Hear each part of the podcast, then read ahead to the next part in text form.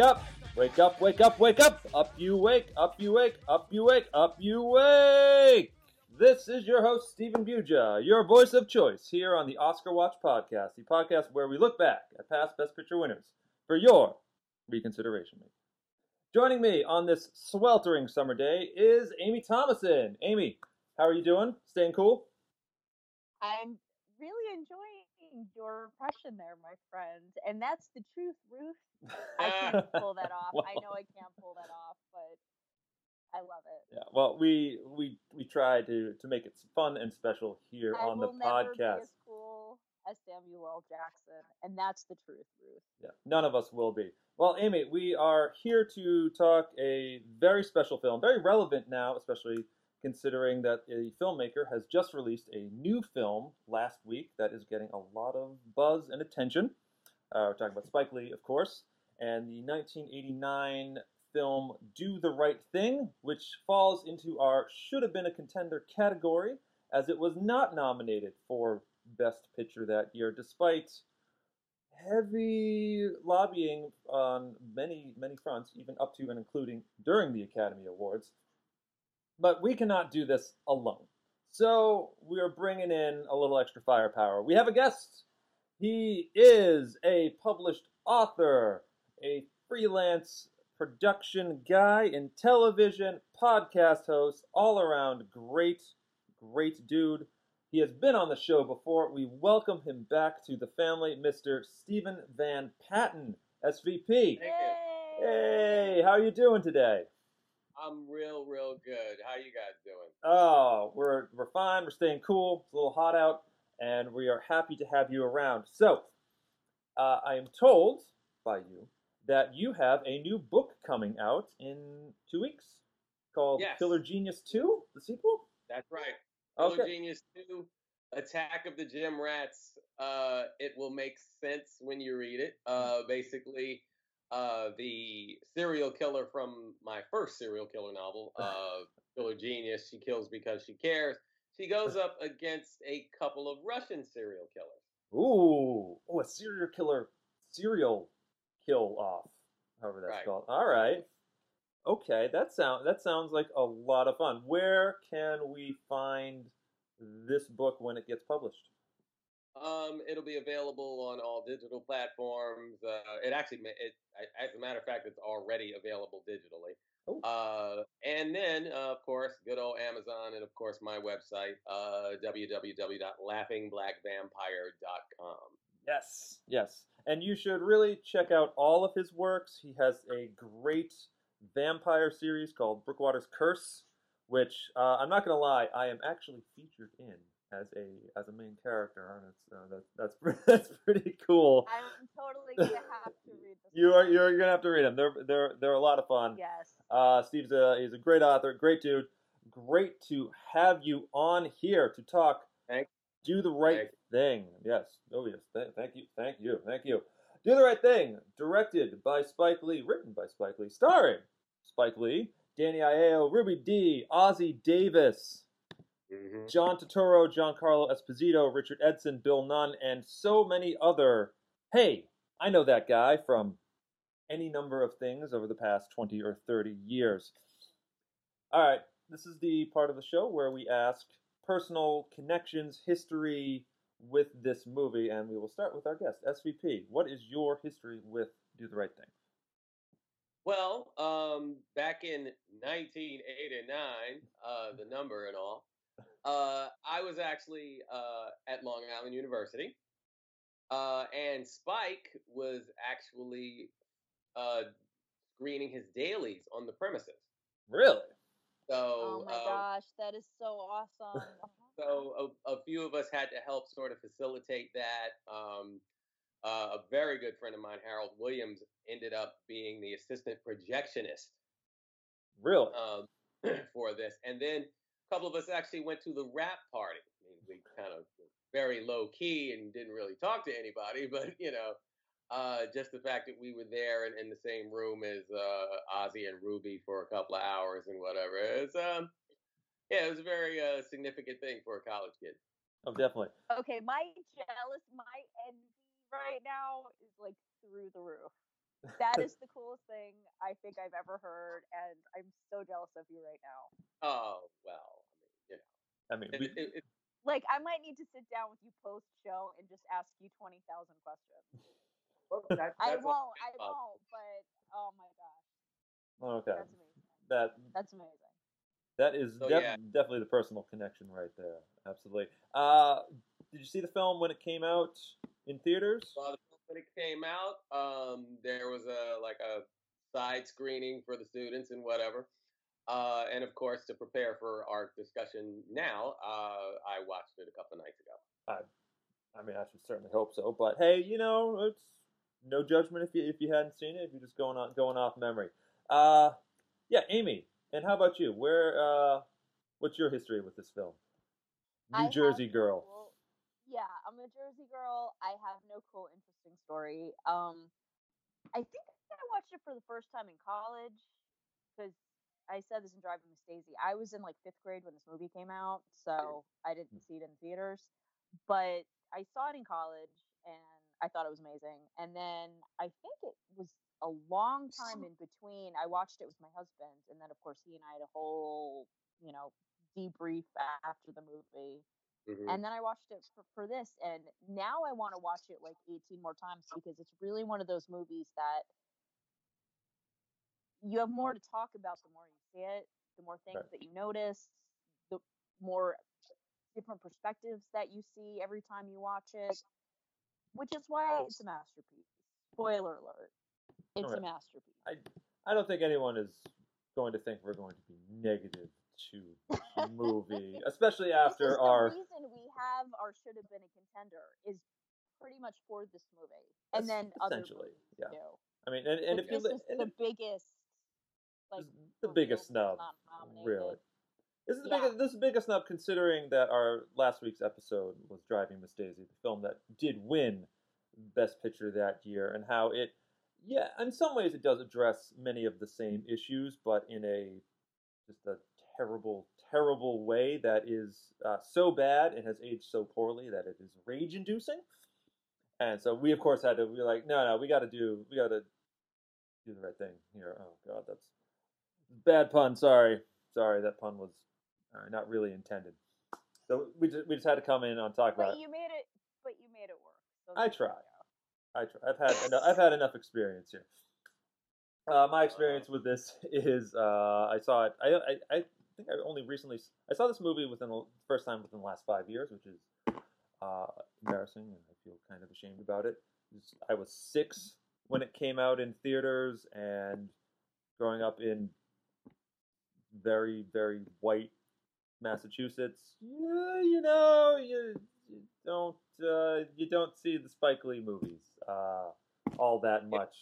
But imagine it might not have been playing everywhere.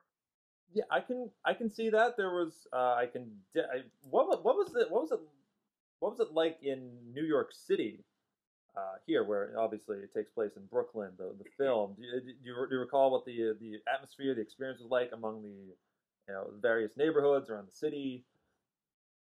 Well, overall, um, it was viewed as an extremely positive thing. Um, I mean, any anytime uh, a black man gets to do something that progressive, uh, as what Spike managed to pull off with with this just being his third film, um, I want to say, you know, everybody was very amped about the whole thing, um, and the fact that it came out as well as it did, um, you know, just only enhanced the experience.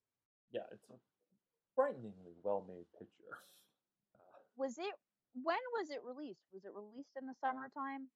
It was released in '89, yeah, and it was, I, if I remember correctly, it was what awards it did win. Most of those fell in around ni- '89, '90. Yeah, yeah, but perfect. Sum- it's a perfect summer movie in in some Mhm. ways because it is about uh, it takes place over 24 hours, about a, s- a single day in the life of a neighborhood and the many various characters you meet along the way.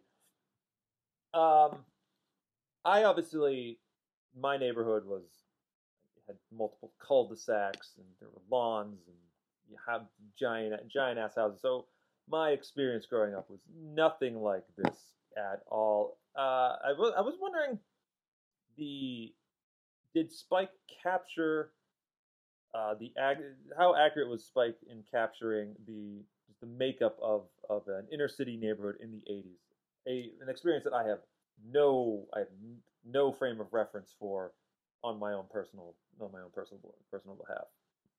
Um, I'd say more or less pretty spot on. Uh, I mean, everybody's everybody's block was different, you know, for the most part. But um, and I can't say that like it, it, it's like the the way this movie is constructed.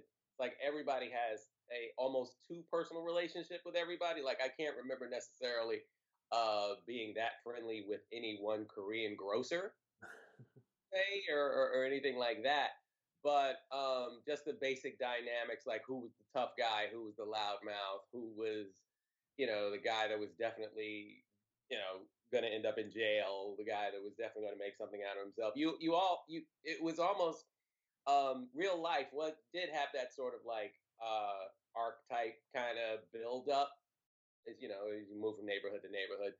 So from that, from that perspective, I would say Spike was pretty, pretty much spot on. Yes. Nice. Very, very nice. You mentioned. No, I guess, I guess we'll we'll get into the archetype discussion because we have a lot of characters moving around. But considering that uh, most of America viewed black uh, black films as more of the black exploitation of the uh, '70s and early '80s, I'm looking at the the wall in, in your back and like, hey, I think uh, is, there, is that a Blacula poster I see or or, or something? There's actually a couple. There's uh, one from Blacula and one from Scream Blacula Scream. There's uh, William Marshall and Pam Grier up there having a little conversation. yeah. Okay. It just uh, my other uh, you know vampire movie related stuff up here. Yeah. And of course the covers from my vampire series. So. Yes. He's a, he likes Nice. he, he likes the vampires. He likes the vampires. It just I was thinking about how um, different it must have been for us in white America to have viewed watched this movie and seen these characters be take on an air of reality and pathos and uh, dignity that I think was not always afforded to them. And then my my experience with the uh, the black exploitation is very few, but just simply calling it the black exploitation movement feels like we are uh, putting it at the kids' table, as it were. It's like these aren't this is this is the popular film Oscar now. It's like yeah, you're fine, but you know really we're gonna we're gonna put you over here, and the rest of us are gonna go about doing having our in artistic pictures. But with do the right thing, you cannot deny the artistic merit of the film then as is now as well. And I, I, I guess in this rant, what are your thoughts on that SVP? Did you did you was the atmosphere changed after the movie came out, etc. It was changed a little bit. I mean, looking back on the black exploitation era in general, really the only thing that uh, was lacking from a lot of those movies was the financing, was Hmm. the polish.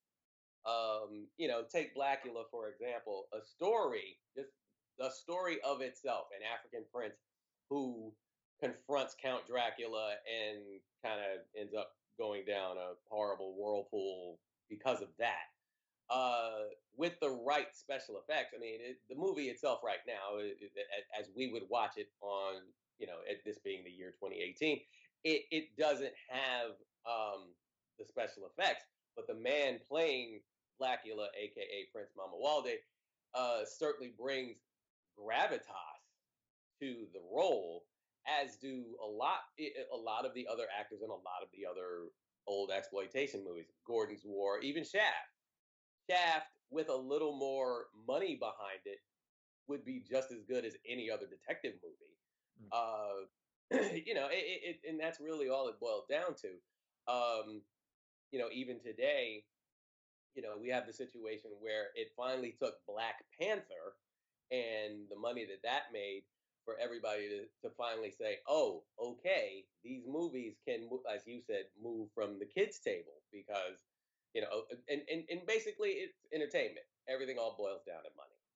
Um, you know, and the, the, the money that someone's going to invest and the money that ultimately the, the project reaps. Uh, and I think what every black filmmaker filmmaker has had to struggle with is getting the financing, and then of course being taken seriously. Meanwhile, uh, the the flip side of it is, you know, Ossie Davis and Ruby Dee before they were in Do the Right Thing, they were in tons of movies together and mm-hmm. separately, and they yeah. you, you can't deny that those two people, you know, alone don't bring uh, everything to the table that any mainstream, any any considered mainstream actor would bring. So, uh, I, I, guess the uh, the thing is, it's it, black cinema has always suffered from being underestimated, hmm. and you know, hopefully, you know, it, it, things will change. And the funny thing is, as I bring up as I bring up Black Panther now, that certainly has helped things. Do the right thing helped things back when it was released. So it's, you know what, it's it's all about slow baby steps, I guess. You know, so too slow uh, in a lot of instances, but did not win at that year's show. So stick around. This should be fun. Thank you. And hello, the world. We, um, we've got five great films here. And they're great for one reason because they tell the truth. But there is one film missing from this list that deserves to be on it because, ironically, it might tell the biggest truth of all and that's do the right thing. Yes, yes, yes. Okay, so on to business. We are hanging out in 1989 for a bit. We previously discussed the Best Picture winner, Driving Miss Daisy, and you should really listen to that. It's a it's a fun one, really well and truly and now we're here to talk should have been a contender with Do the Right Thing. Obviously, that means Do the Right Thing was not nominated for Best Picture, but that is not to say it did not get a couple of nominations at the 62nd Annual Awards. Amy, what were they? Best Supporting Actor for Danny Aiello. Mm-hmm. And best screenplay for Spike Lee. Spike Lee. That's it. That's it. Only two. Only two. It, it, that feels very light. It's like definitely screenplay. That was a powerhouse year in screenplay. It also featured Sex, Lies, and Videotape, Crimes and Misdemeanors, and uh, the winner, Dead Poet Society, which I think compared to all of these, like really doesn't stand up in terms of a screenplay. But uh, folks, should what else? Who else should have been nominated for in this movie? Are there is there a technical feature that maybe should have gotten noticed? Anyone? I um, oh. but I will let our guests go first. Thank you. Oh. Well, Ernest Dickerson comes to mind as uh, the DP, cinematographer, or you know something along those lines. Um, yeah. I mean, just the the color palette of the movie take you know giving into account the shower scenes and the street and the contrasts that uh, were created, uh, even the, the, the demonstrations of how hot it was outside, like yeah. that sticks in my mind quite a bit. Definitely, uh, it's and to have done to create such a very real visceral world as he did like i am i kind i feel as though i always know where I am oriented in the neighborhood. It's uh, it's that's great work by the DP. The editing deserves a huge shout out. Uh, mm.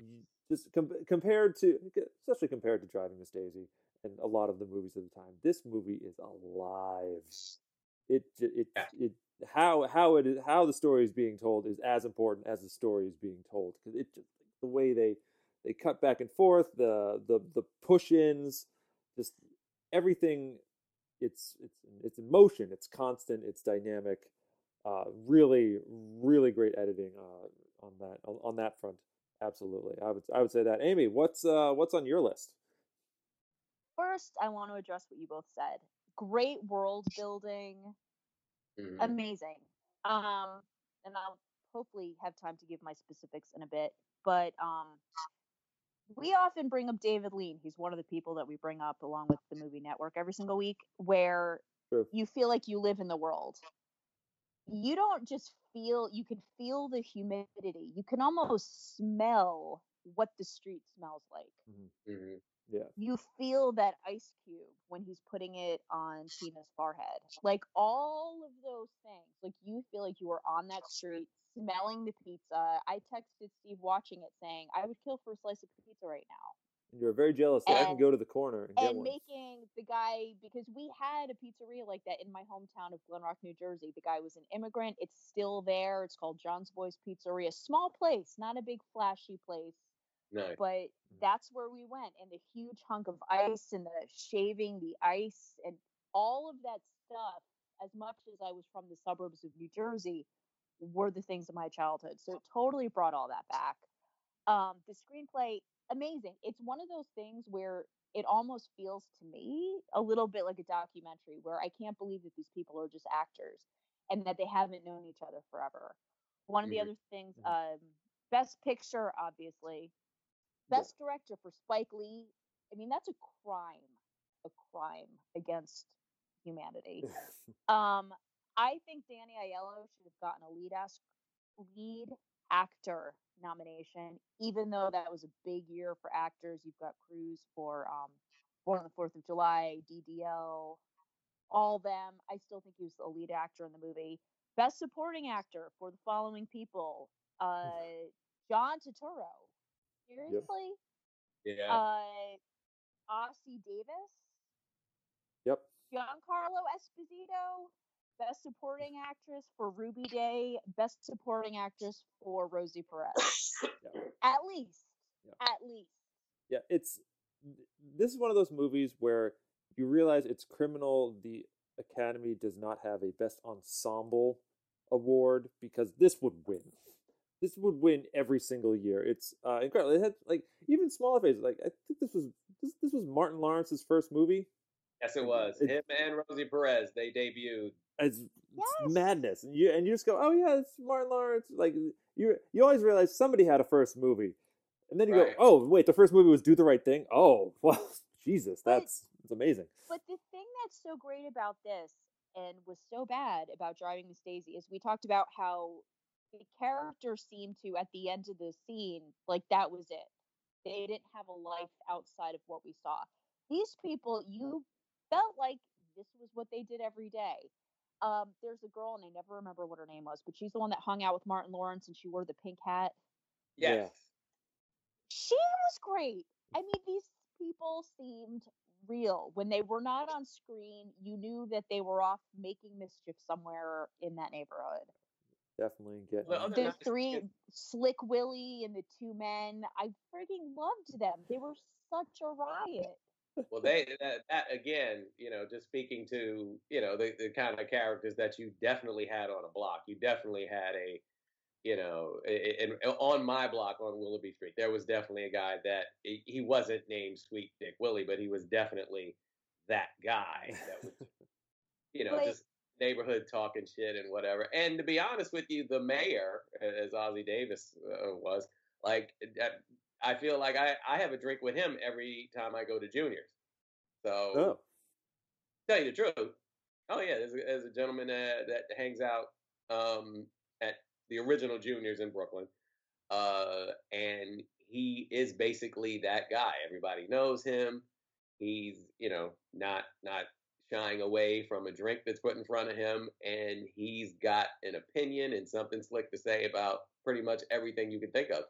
Um, you know, this this is a nice broad stroke of life in Brooklyn. So the fact that these folks um, created it, like yes, a- absolutely, every one of them should get some should get some sort of props for what they did as an ensemble, as you guys said.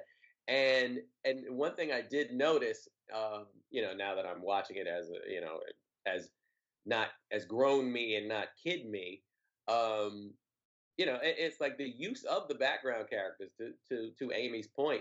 Like if you're the the focus may very well have been on Ossie, but you can often see a very motivated uh supporting character doing something in the background. And and that was you know that was awesome in a sense because you know that basically meant that while they were doing that there was no ego shit like well what do you mean i got to do this in the back and you know and everything else like that everybody like really uh you got the sense that there was like a real team camaraderie sense of things going on when they were shooting this so that you know again kudos to the ensemble Yes. it just and even and it's it's strange to say this as a very pale white girl from the suburbs of New Jersey, but Mhm.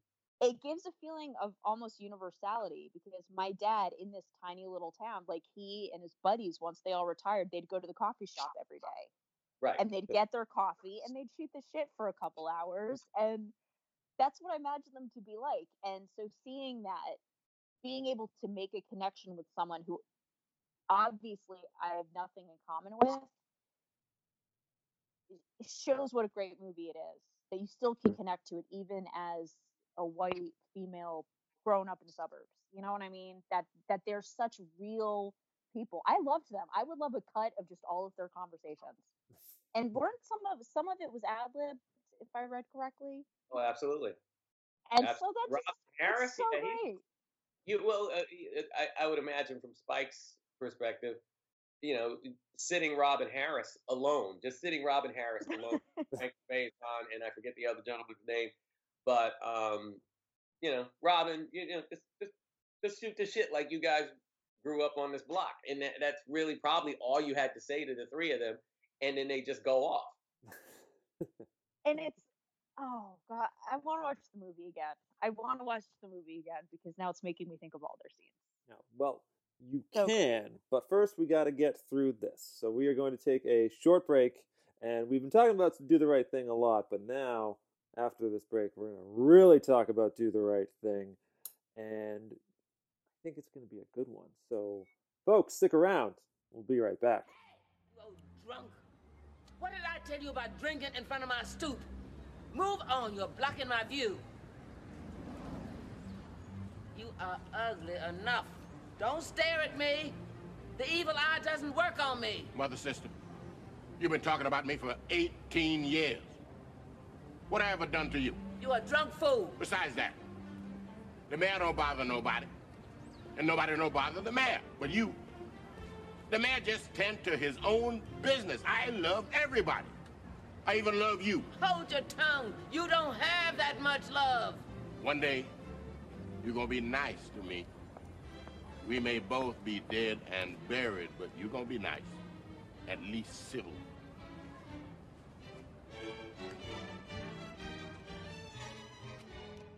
Do the Right Thing tells the story of a neighborhood over a very hot summer day over the course of a single day where we meet all sorts of characters and things go down, person dies, and we have to deal with the consequences of that. Now, I wrote so many notes for this, but I literally have no idea where to begin because any any part we can talk about the actors and then we'll just go off and talk about them for 30 minutes like what like we have can write about the message that Spike is trying to say, and that'll be the entire conversation. We won't even get to talk about the tech, you know, the technique, the craft involved, Spike's entire film oeuvre. oeuvre. Uh, so I, I'm gonna I'm gonna toss this to you, SVP guest. Where would you like to begin the conversation on "Do the Right Thing"? If you have a, if Well, you have someplace. Um, the, the I'd say one of the great things about the movie is how it seamlessly goes from being very funny to very revealing to very serious, and then almost full circle, not quite so lighthearted, but definitely like uh, in a place of well, this this is just this this is the situation. Take you know, take it home with you. Do with it what you will, kind of a. At least that's how I kind of. Uh, that's how I treated the ending. Um, but yeah, the the transition from being very funny, very amusing, very you know, almost slapsticky at one point, and then of course you have that undercurrent of John Turturro's character's uh, anger, all pretty much all the way throughout, and then that kind of brings us over to what happens to Radio Raheem. Um, And of course, the sad thing is what happened to Radio Raheem um, is probably the most jarring thing. Uh, and it's one of those things where black people are like, yeah, that's you know that's what goes on, and people that don't know any better are like, wait, wow, what do you what do you mean they just drove off with him dead in the backseat of the car? Like that's you know, like I could see sheltered people not quite getting that or or believing it or understanding it or or anything like that. It's like it's like uh the meme that's floating around the internet now. It's like the police brutality is not new. What's new is the cameras. You know, right? Uh, the awareness of it. Right, the awareness exactly. So you know, and, and it's interesting because you know, just going over the whole thing, it, it, it's not necessarily sad, but it is um, it is kind of a wake up call uh, in the sense that you know we're talking about 1989, and when you know, when you look at the issues that are brought up in the movie, not a whole lot has changed. Um, you know, and, and the thing that I, one thing that I forgot or kind of overlooked as a kid or whatever, there is a gentrification mention in this movie when yes. you John uh, Savage. confront the, the, the kids. That's right. The kids confront the that that that um the bicyclist and have the whole moment with him. Um, you know, and, and it's some things are the same, some things are actually worse.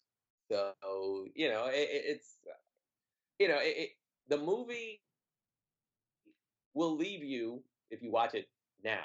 We watch it now eh, with the eyes of a 2018 adult. Um, it will leave you in a very contemplative mood. At least that's what it did to me in that respect, in, in terms of um, in terms of the social issues that the movie does try to address.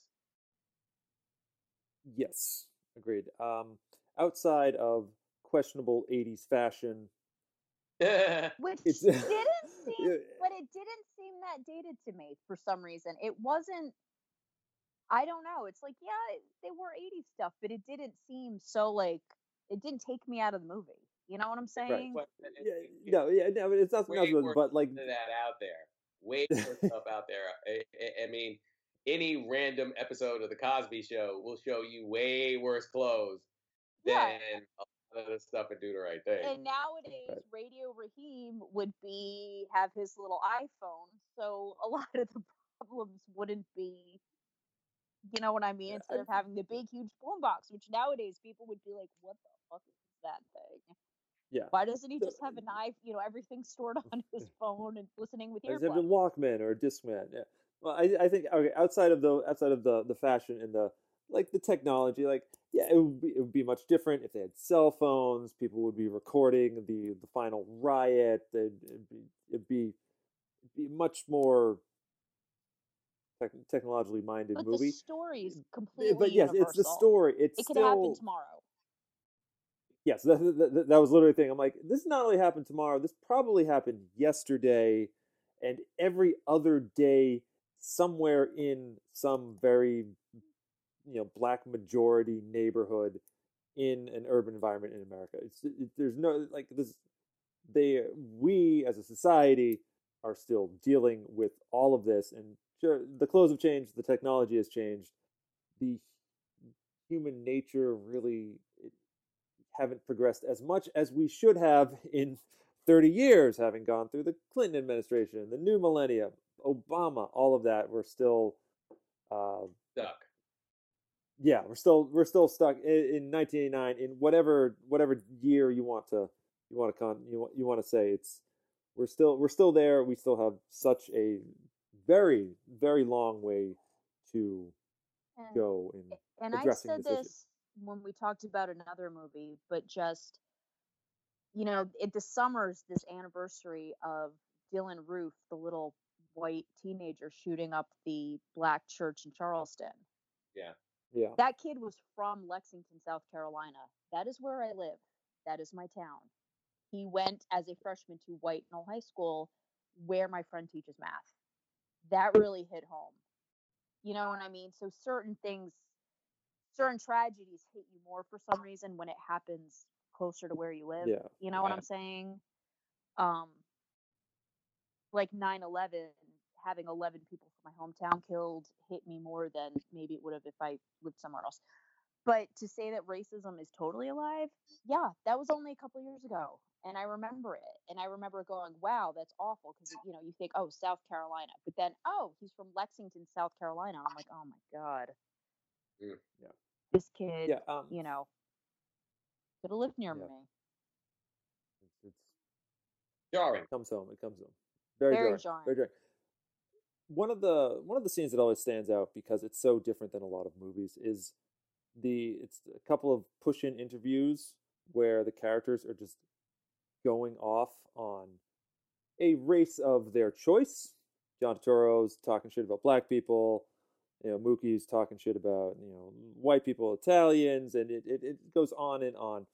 And uh, hey, apart from being admittedly kind of funny and when it's delivered by these actors it you're like ah this is like it's it feels awkward but it's this is really good what is what is i guess what is spike trying to s- tell us in that scene because that's very much the like the inner dialogue the inner monologue of these characters. So uh, and by extension of spike himself.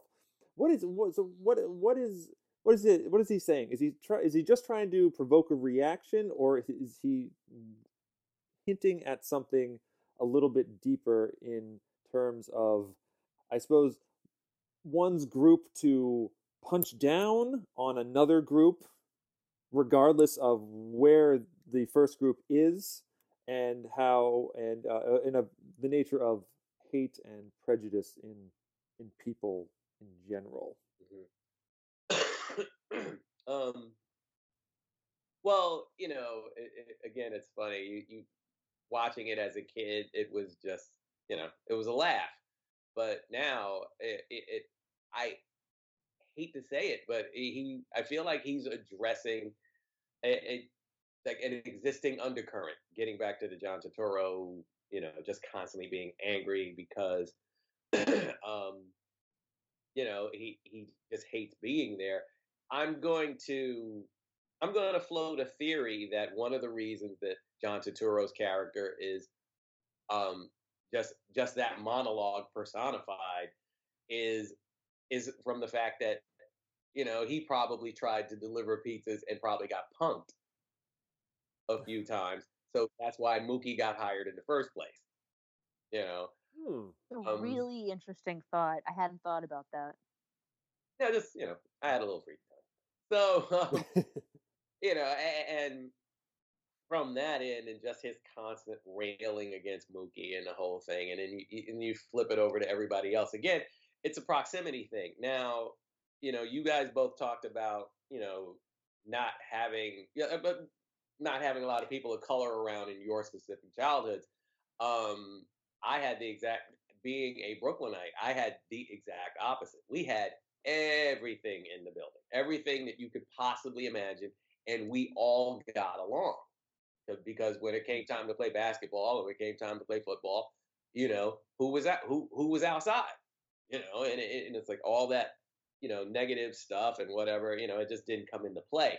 What else? But what else comes into play in the do the right thing block is economic disparity, in the sense that you've Hmm. got a business owner that is more or less taking money out of the community. But then you have a community that needs to eat, and then you have a Korean grocer who is also, um, you know, benefiting from being there because, as Danny Aiello's character brings up, you know, he he, he can't open up his pizza shop in in Bensonhurst because there's a million pizza shops in Bensonhurst. He's not going to make that money.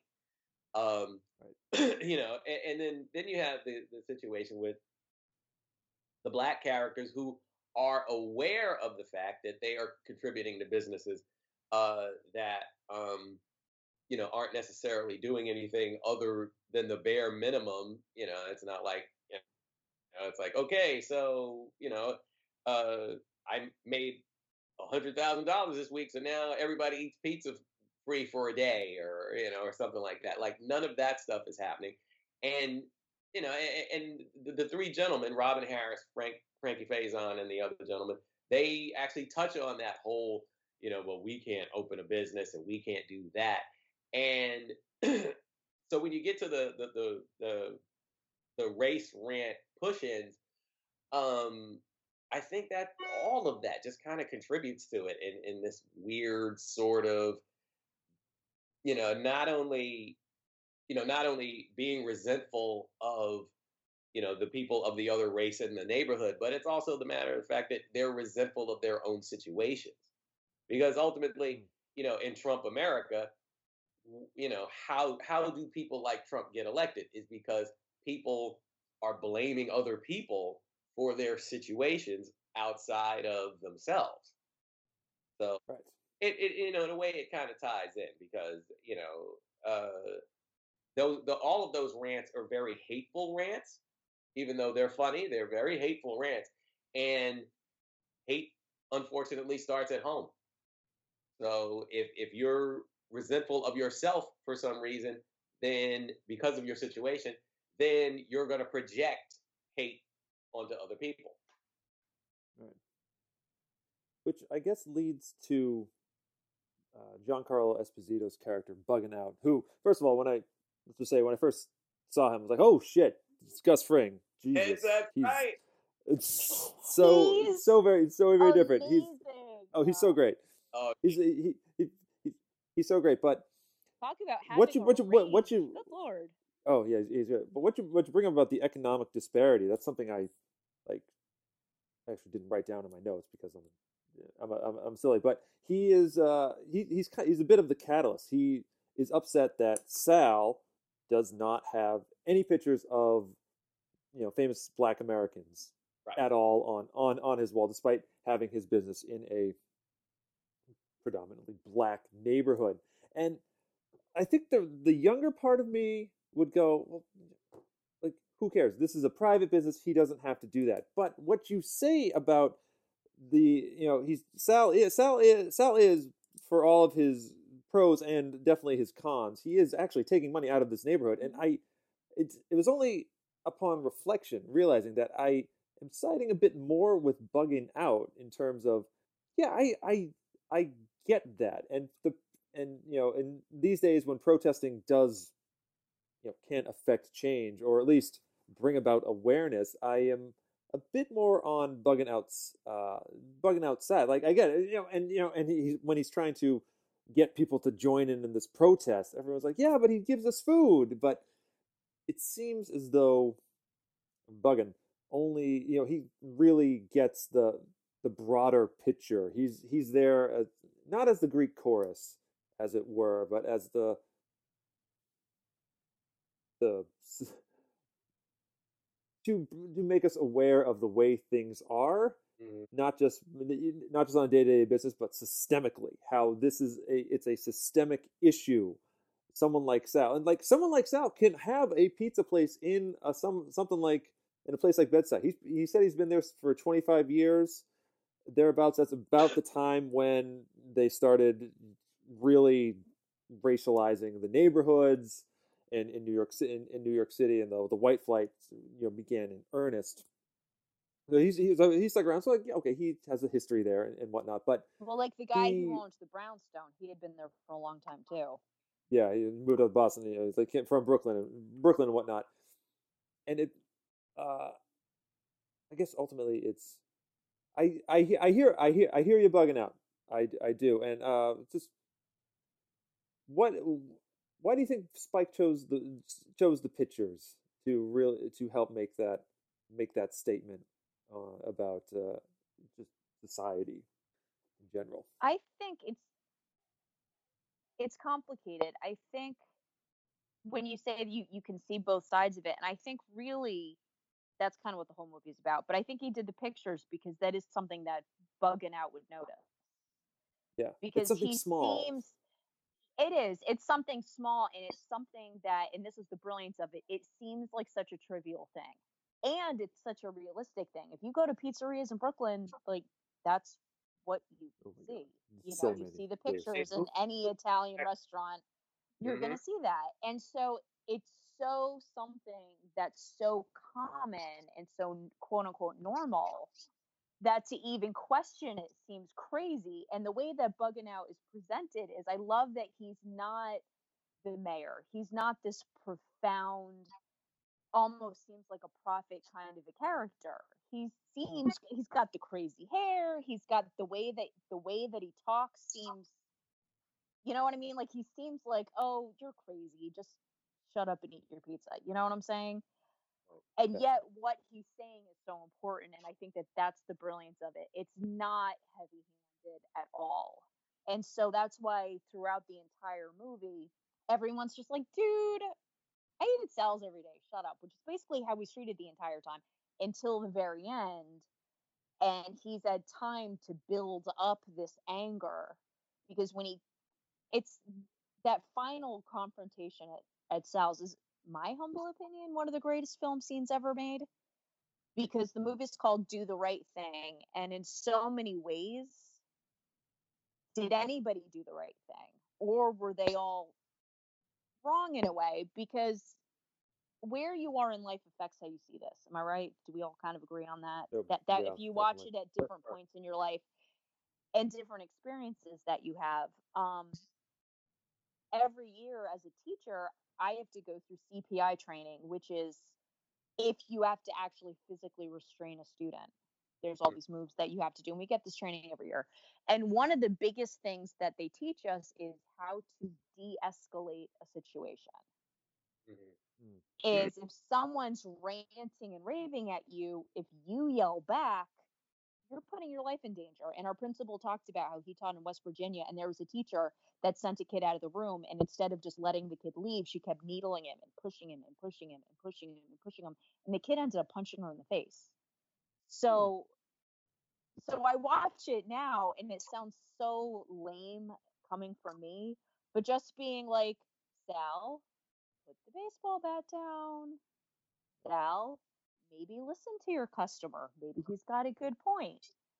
You know, Radio Raheem, maybe we turn off the radio. You know what I'm saying? Like I want to go in there and just like mediate because it's it's the middle school teacher in me to be like, whoa, whoa, whoa, let's all take a breath now. It's okay. And I've had to physically break up kids who were about to fight and be like, let's all take a deep breath and take a step back and how you have to bring everything down. But everyone just kept, but these were the personalities of the characters. is They're all just pushing and pushing and pushing and pushing to a sad and sadly inevitable conclusion. Did that make any sense? Um, My little monologue right there. I don't know. No, it, it, it, it did. It, it, it pushed to a But boiling they were point. all, you know, it's you about, know, they were all wrong. He came in looking for a fight. Yeah. Sal bringing out the baseball bat at that point did not de-escalate the situation.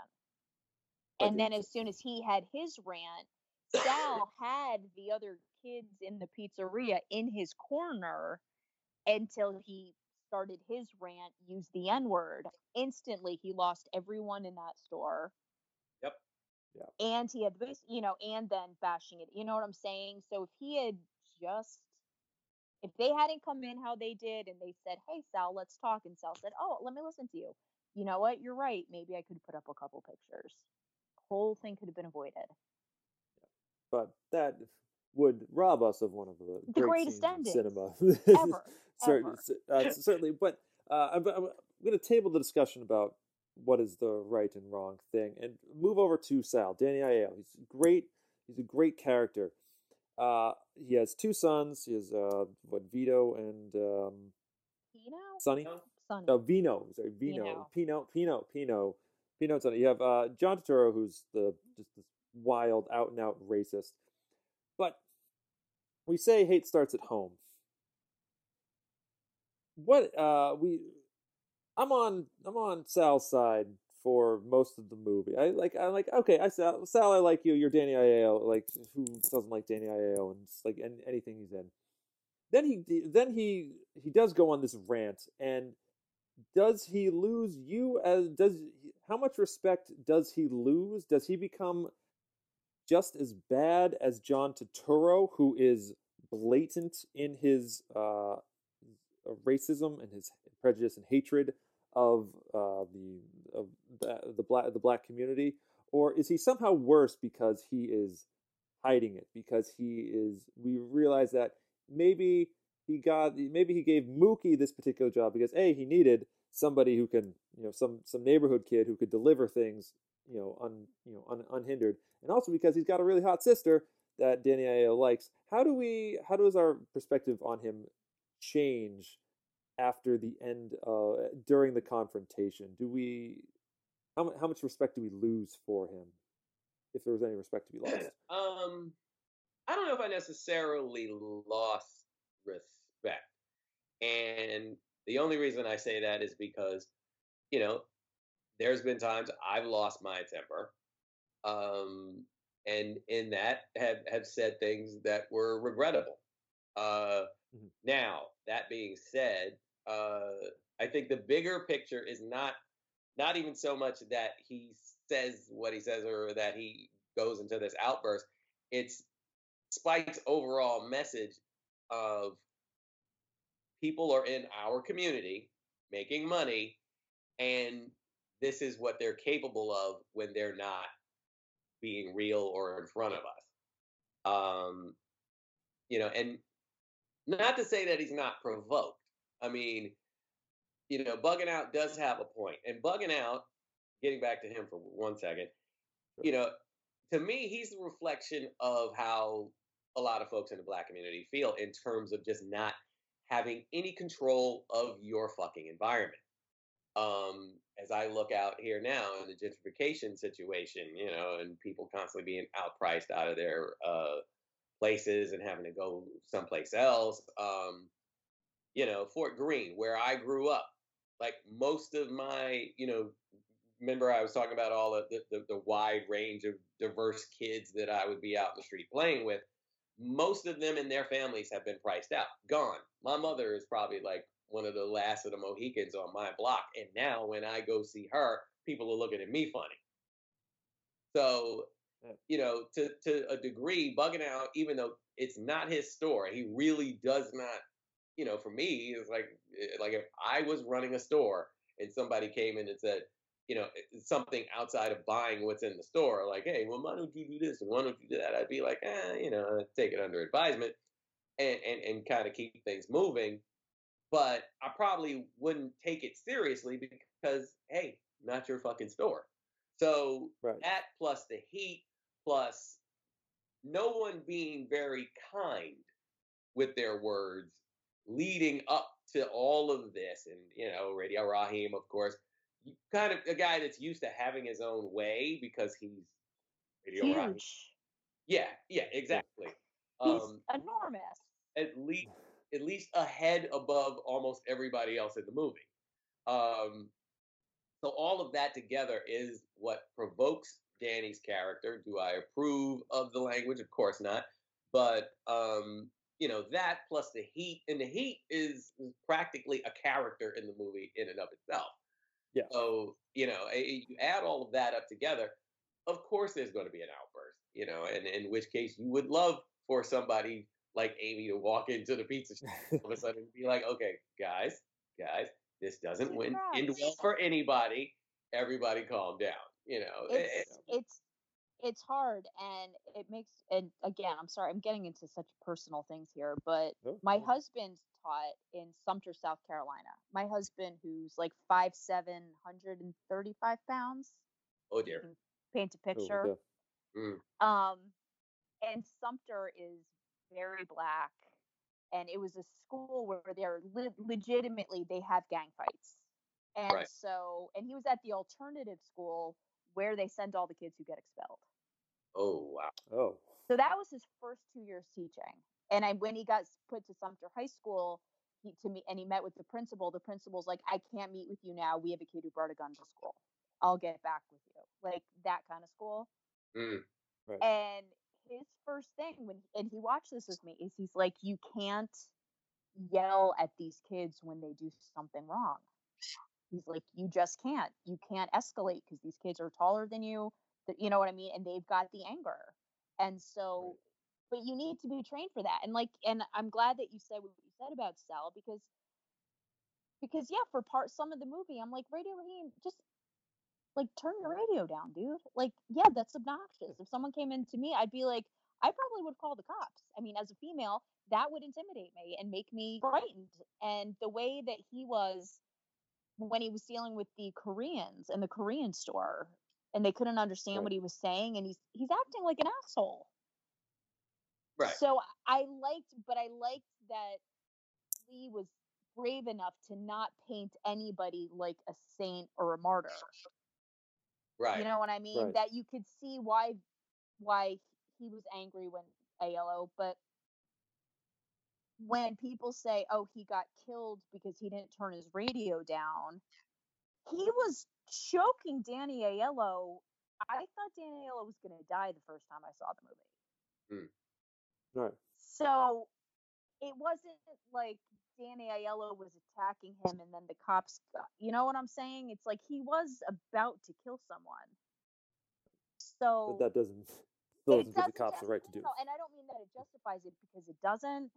But I like that the situation was so complicated. It's not just this white, this black saint gets killed. You know what I'm saying? Sure. He he Right. makes them all these complicated characters where you agree, like you said, you agree with what Bugging Out is saying, but at the same time, if you were a business over and someone came in and was kind of ranting the way that Bugging Out was, you'd be like, yeah, a great idea. I'll, I'll think about that. And then you'd be like, this fucking guy. You know what I mean? You just Right. kind of Yeah. try to get him out of the story. But that we can all admit that that's how we would do what we would do with the heat, with the fact that this kid came into a store several times throughout the day Mhm. And was pushing those buttons, pushing those buttons, rather than just making it a clear cut. Here's this really innocent saint, and here, you know what I mean? No one's Right. really completely right. No one's completely wrong, and I think that's except Well, for John like- Turturro. He's pretty much an asshole. But Uh, even yeah. that, like you said, he there's clearly a history there. He's not just this static villain character who's just mean just for the sake of being mean. Right. Yeah. He's he's in, everyone's interesting. The relationships between everyone are very complicated. I think that's why Spike shows all of these ver- these various groups interacting with each other throughout the day. You have the the mayor, you have mother sister, you have And Martin Lawrence and his crew all one thing about the mayor that I want to say is is even the mayor, you see how he is. He's a prophet and how he comes in and right before they set the place on fire, he's like Sal wasn't responsible for that. Like that was the cop. Like don't just funnel all that energy here. So you see him and he seems very wise and almost like a prophet. But those rude teenagers who are kind of taunting him a little bit. And he's like, I know your mother raised you better than that. And the guy's like, dude, get a fucking job. Stop Right. drinking. And you're sort of like, do something with your life. that's, yeah, do something with your life. And part of you is like, that's actually kind of a good point. You know what Right, I right. mean? And, and Ruby Dee, who you're ugly. And, oh, she was so funny. God, I loved her in this movie. But again, just that no character was just good, bad. Right. Everybody has all these layers, and you can easily see where different people are coming from. I've never gone on a racist rant because I just that's just not how I am. Yet you could see why John Turturro, John, excuse me, I want to say John Turturro, Danny Aiello, how when he comes in at the end, he's just like, turn your radio off, like get out of my store. You're not buying anything. He was disrupting the peace. He was trying to start something up, which isn't necessarily the right way to handle it either. And I liked that. I think Spike Lee's very brave for showing all those layers. Um, Absolutely. And and going back to the radio Raheem and the radio itself, it, it it to me that also ties into the thing with bugging out and the wall and everything else like that. It's like the black community, black men coming up as children in these in these neighborhoods. Again, you have no control over your environment, and and unlike other neighborhoods, you tend to be in an unstable environment. So that kind of weighs on you. So you know, so that can lend to doing things like walking around blasting a radio. That can lend to expecting somebody to put a picture up on a wall that you don't own. That that you know, or coming up with that idea in the first place. Like a lot of that, because like I said, going back to you know gentrification of Fort Greene, you know, it's like you just you turn around. all of a sudden there's a building up. Like where did that uh, like you know where your where your favorite shoe store or something like that used to be. Now all of a sudden it's like a building with a bunch of people who when they walk past you in the street look at you like you're a piece of shit and it's like wait whoa what huh you know it's so And uh, go ahead Amy. sorry, speaking of shoes and having control, um, bugging out with the sneakers. right and you see him Oh, with yeah, the it's tooth Jordans. and you see him with the toothbrush and how much pride he had in his sneakers which again seems like such a small thing but they're in there for a reason Yeah. and Yeah. him and, and uh, a lot of a lot of folks sneakers are a big deal you know it's a status symbol it's uh you know part of the culture so to speak so um that that again very dead on and yeah I, and especially back then i knew, knew plenty of cats who were you know sneaker fiends and and, and had to you know had the newest latest and this and that whatever and you know once you get a little older and really get a sense of what you know a, a a buck costs and you know you then you start thinking about the kids in the sweatshops then you're not so worked up over it Like, yeah. if you don't have that perspective then you don't have that perspective. You mentioned SVP the the lack of control that a lot of the characters, especially the young men in this neighborhood, feel, and I think oftentimes I remember reading about the Rodney King riots, which mm. happened two years later, Mhm. about why are, why are they destroying their own neighborhood? This is they're not they're not they're not going into Beverly Hills and trash and trash and all that place. No, they're they're they're they're riding they're they're riding in their own. Beverly hills they're going to get kicked they're going to get picked off from some sniper rifle one by one so Yeah, I mean, you I know, mean, I mean, exactly, you know, exactly, uh, exactly. So, so, so the so this lack of control, like they need to feel in control of something. They need to feel the power of something, and that's why Mookie, I think, and you know, he tosses the trash can through the window, and everybody then just they they they ransack it, they burn the place down. And that's because this is the only way they can gain the gain the power back from the system as defined by Danny Aiello, and in uh, to a much greater extent, the the cops who come in, choke Raheem, and then just just just disappear into the night because it's the '80s, and that's what cops do. That's what cops still do. Uh, and it's I actually one it had had not had not thought about that. How it, this is them taking their taking their power their power back. And The only way they- justif- only way they can yeah, it's, really.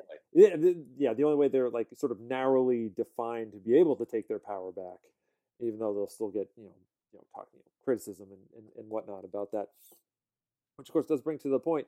Uh, I think Spike has over the years said that the only people who ever ask him if Mookie did the right thing were us, were white critics, and we'll assume white guys. But I, I do want to ask: Does Mookie do the right thing by start by starting things up? by tossing the tossing the trash can through. um, to be honest, I'm a little on the fence about that.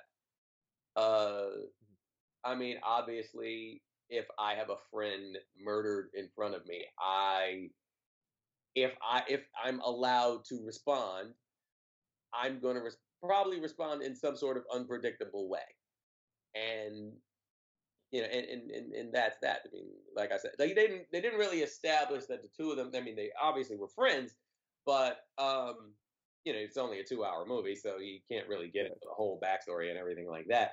But um, you know, just getting back to the point that this again, and the cops are another symbol of no control of your environment. You know, so when Radio Raheem is killed, I think that because like Danny Aiello's character has his boiling point, Mookie has his. So it's separate boiling points. Let's call it that. Um, right thing. Uh, I mean, if if you're gonna just if you're not gonna give me a choice, then I have to say yes because he he's doing death. You know, I, and that's that's basically how you know, if I'm going to have to be cut and dry about it, then that's how I. But if I'm going to do layers and layers and layers, then obviously there's other arguments. Um. Yeah, uh, you know that, that that's a tough one, but yeah, that's my more or less my answer. I No, love that- that of, on a technical standpoint, almost off the subject, but just I love the way that that's filmed when it shows Mookie and he just kind of slowly turns his head. That shot, for some reason, is very powerful to me and really stands out to me in the film. Not to totally get off topic, but while we're talking about that scene, no, cinematically, just that slow turn of mm-hmm. his head. You know what I'm talking about? Yeah, And the the wheels are turning. Yeah, and his eyes, and it's like Lee should have been nominated for an Academy Award for that, like the way that he turned his head, that subtle movement, because he looks angry, he looks exhausted, he looks tired of like this is always what's going to happen. Mhm. Like the weight of the world is on his shoulders. There's so much going on, and all it is is just him turning his head. You know what I'm saying? That he's able to capture all those things. And that even when he takes it and he yells, what, hate? And throws the trash can. Is that what he says? He says hate? Am I wrong? Anybody? Oh, okay. uh, is it hate? That's a, a I'm, I'm- I'm thinking it's not, but I I- but I know Or no, or something like that. But that he's not wild out of control. He is very much turning, picking it up, doesn't run, sort of walks, and then throws it through the window. It's not this wild, out of control, the way that Aiello was when he gave his rant and ended up uh-huh. smashing up the radio. You know what I mean? It wasn't like that. It was very controlled, very calculated, and the way that it was filmed was just absolutely brilliant because you needed to have that moment before the chaos, before the mayhem ensued, so to speak. yeah. I'll, To I'll quote the great Amy Thompson. further. I'll take it one step further and say that along with it being a, a slow, methodical walk, I think, well, there's multiple purposes. So, again, going back to my theory about Mookie being hired because if you send one of the sons out, you don't know exactly what's going to happen to him. Um, you know, on pizza deliveries. Again, Uh, such a good point, and I never would have thought about it. So really, like, I really appreciate you bringing that up because that's such a good point. Well, you know, it, it, it's just something that I came up with because it, it because the two boys are there. So it's like, wait, why aren't they delivering the pizzas? So you know, it, it- it's like that's what made sense to me. At, you know, now that I've I had a chance to think about it, but basically what happens is, so if Mookie is the one delivering the pizzas, then Mookie is kind of the neighborhood ambassador for the pizza shop. Right. So when the Yup. pizza does wrong, the neighborhood, in essence, is looking at Mookie to address that. At least that's you know, without it's one of those things that to me would be said but not said. If that makes any sense. Like and it- they it- use him that way several Cool. times throughout the film too. Bugging out says to him, "Doesn't this bother you that he doesn't have any pictures up on the wall?" And Mookie's just like, "Dude, shut the fuck up. Like, go away. Leave my Well, store." at that point, at that point, he's just trying to make sure he gets his money and and Right. all that. Yes. Trying to get paid, trying to Right. see Tina, trying to support his son. Right. No one's died yet. That's the you know that's the- Yeah. the, bigger part of that. Um, but the other the other thing that I was thinking about also is because um, Sal and Sons could have easily gotten physically injured. So I feel like when Mookie, excuse me, when Mookie made the move to destroy the pizza shop, he in essence helped them not be physically harmed because I've read everybody that, and I've read turned that their theory rage before. Yeah. on the pizza shop, right? Everybody turned their rage on the pizza shop and not those three, because that, you know, let's face it, that could have been part of the equation. That could have gone south real easy. That was pretty much about Oh, to happen.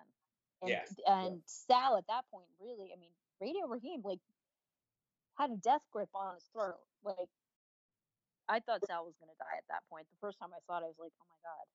But true. And he is torn between both because on one hand he needs Sal, and on one hand, this is his neighborhood.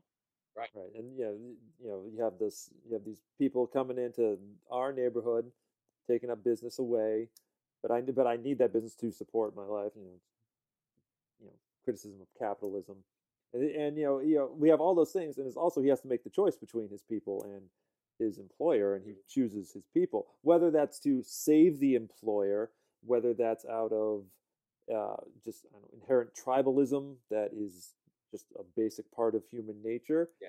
uh, or any number of other reasons, is what makes the decision great, ambiguous, neither right nor wrong, and uh, just a very powerful moment in uh, not not not just the film, the film, but in film history. Like this is a it felt like a turning point in terms of just movie making and in general. And we are uh, we are, we are going long, but I do have one other question. We're going to bring it to 2018.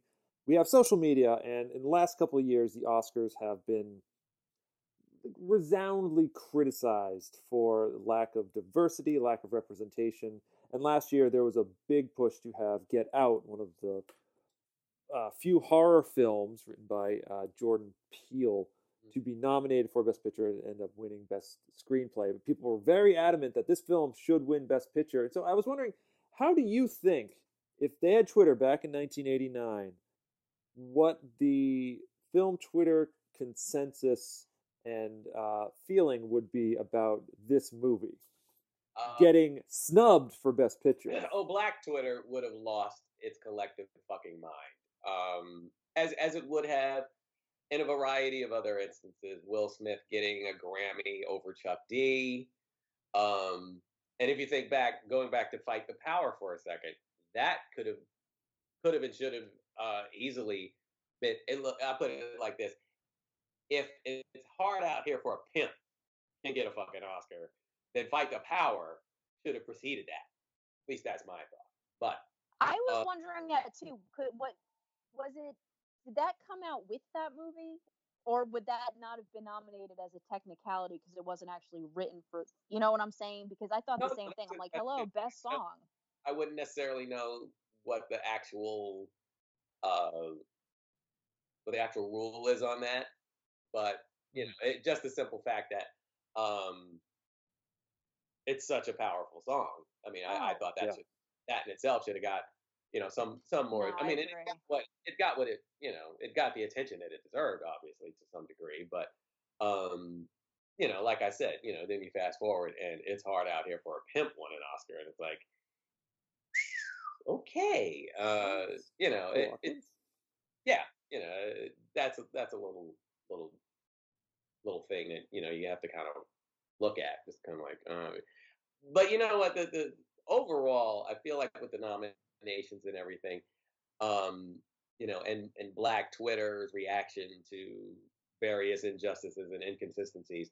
Um, you know, I I, I want to say there would have been just the simple fact that Spike's um, kind of uh, his outspoken nature with uh, his relationship with Hollywood and how you know at, at times it, very contentious, very contentious, and I don't think that helped anything, especially back in 1989 when you had, you know, a lot more older white men who probably would have were sitting some back in back in some cigar room saying, "Yeah, well, what what what's this guy talking about?" You know, and and being much more, you know, just visceral with their criticism of Lee. So, um, to, yeah, to, but to to answer your point, uh, to answer your question, yeah, Black Twitter would have been like beyond outraged and losing their minds. Absolutely. Especially since the eventual best picture was fucking driving Miss. That's amazing. That's even that. more of a slap in the face. And I bet the people, you know, whoever nominates the movies probably felt like they were covered, so to speak, for nominating. Oh, and they didn't nominate Glory for Best Picture. They didn't nominate either one. Nope. No, they didn't. No, they didn't. True. But but but the, but they probably took comfort in you know as we addressed in Driving Miss Daisy. Well, this is a movie that addresses black issues. It's got Morgan Freeman. Sort of. There it's more. It's Morgan Freeman. It's fine. Yeah. This will this will be this will be good, and it's uh, the entire process Dead is Poet a little flawed. Society. Yeah, and then Dead Poet Society, which I love, but is like the whitest white movie that ever. Yeah. White hey, people you know, as I, as I say, Dead Poet Society, or hey, rich white rich white boys got problems too. You know, it's, it's They got problems too. absolutely- yeah. And uh, I, I believe the story goes this film was up for the Palme d'Or at the Cannes Film Festival that year. Ultimately, Sex Lies and Videotape would take home the honors, but uh, the judging body, it's uh, three or four filmmakers and actors, actresses, uh, were, I think, almost all of them were in agreement that Do the Right Thing should win, except for German director Wim Wenders, Ah, uh, which uh, the. Uh, hmm. the optics of that are not lost on me. Said no, not uh, you know, not do the right thing. Like oh, could have uh, that could have been something uh, something really really special. All right, uh, foregone conclusion, but I do want to hear the reasons. Did do the right thing deserve to be nominated for Best Picture in 1999? Absolutely.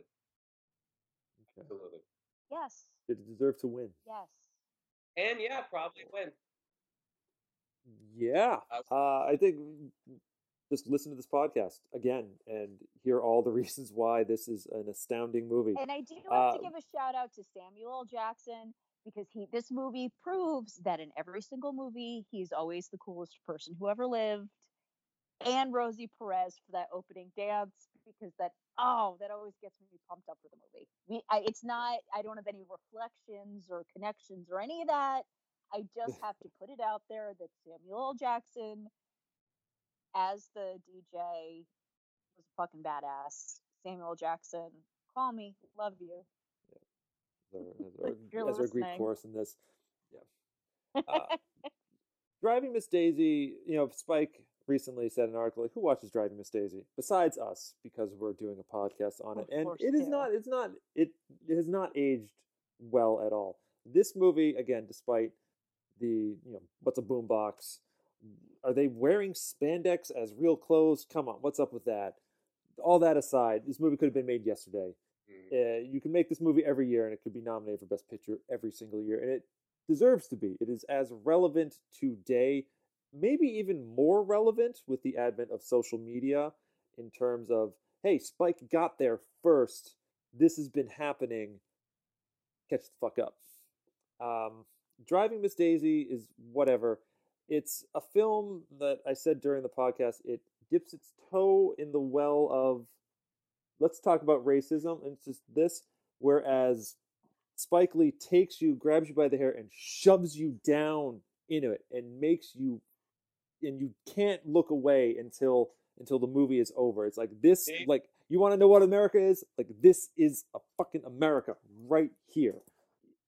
There's little else to to say at this point. I mean i think you know we could probably have a second episode talking about all the things we didn't talk about in this episode, just you know, Spike and and Rosie Perez and uh, Bill Nunn, ev- just everything. But uh, the uh, we rightfully think that the Academy has made a huge mistake in adding a Best Popular Film category, as it essentially make, creates a ghetto uh, for popular films Yeah, that's weird. and uh, you know, like that's a bad mistake. Is it as bad as not even nominating Do the Right Thing and instead actually giving Driving Miss Daisy the Best Picture Oscar? I don't know if it's that bad because that was a terrible fucking decision. Like through and through, I don't like watching Driving Miss Daisy now. I don't understand how anybody thought this was even a good movie. Right. But Exactly. It's uh, not. And the thing is, you say, oh, it talks, to, it deals with racism. No, it doesn't. The No, it doesn't. in the background. It, the, because it takes place in the South in the 40s and 50s. That's it. That's it. yeah, And there's the scene with Martin Luther King. They never talk about racism, like ever.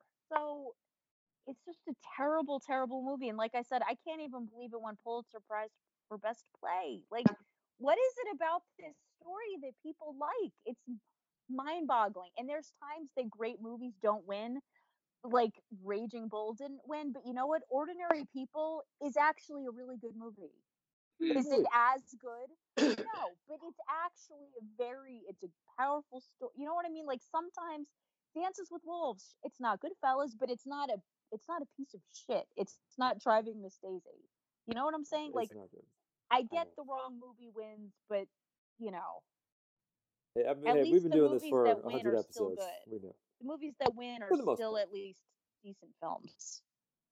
Well, the sad thing is very is, well. is, I mean, there's also, like I said, uh, Hollywood's relationship with Spike Lee had probably a lot to do with how the movie was treated when it was originally released. There's a political scene in entertainment, you know, and I'm sure you guys in previous episodes have hit this point many times.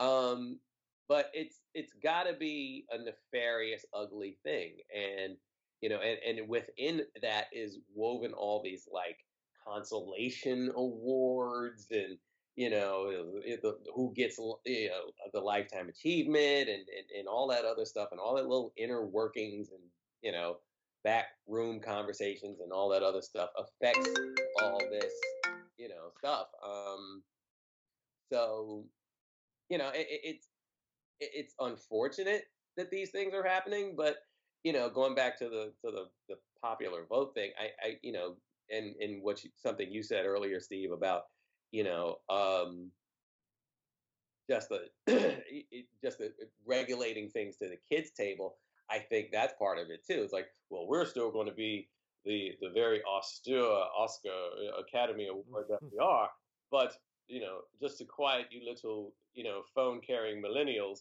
we're going to have a popular thing and and i guess we'll give that to black panther or, or, or something like uh, Yeah. you know what i mean it's so it's so it's kind of um it's like it, it, to me it's like backhanded condescending BS. Yeah. But you know, I, I I guess we'll see how how it shakes out in the end. We will indeed. Uh, SVP, Steve Van Patten, thank you so much for joining us for uh, this very long and thoughtful, fruitful discussion on Do the Right Thing. Well, thank you for So glad to so glad to have you around. Yes. Uh, we need to hang out too. yeah. You, me, and Kroll. We need to get yeah, together. you two go out and enjoy a slice of pizza. Yeah, we need to get some in pizza. South Carolina Uh, eating. all right. I'll Oh, have some Good grits and some joint boil, out. boiled peanuts. I'll have boiled peanuts, you guys go have your schmancy pizza. There's got to be a soul food joint out there somewhere. Come on. yeah. Get some barbecue. You're, you're, I'm you're saying. you got you got you got your you got your you got your cu- cuisine. This is true. Yeah. This is true. Don't don't don't feel don't feel bad. Don't feel bad. Uh, SVP, where can folks uh, get in touch with you on social media and online? Um, well, Facebook, you can uh, um, find me by my name, Steven Van Patten. Uh, you find my main page, an author page, a few things like that. Uh, the website, www.laughingblackvampire.com. Uh, Twitter and Instagram at SVP Thinks, where sometimes Yes. a taste of what I'm thinking.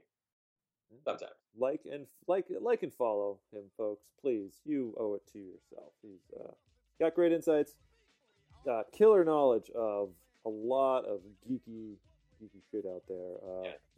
It's it's it's it's great chatting with you, Amy Thompson. Where can folks find you? A Thompson eleven on Twitter or on our Facebook page. Yes, please write in. You can drop us a line at OscarWatchPodcast at gmail.com and be sure to follow us on social media at OscarWatchPod. Next week, we can we will continue our stopover in 1989 with the Best Picture nominee My Left Foot, starring Daniel Day Lewis. Oh, wow. Could be an interesting one. A this is a complete 180 from this this film, but we just had to talk about do the right thing as soon as possible. So thank you so much for tuning in, and until next time, we'll see you on the red carpet.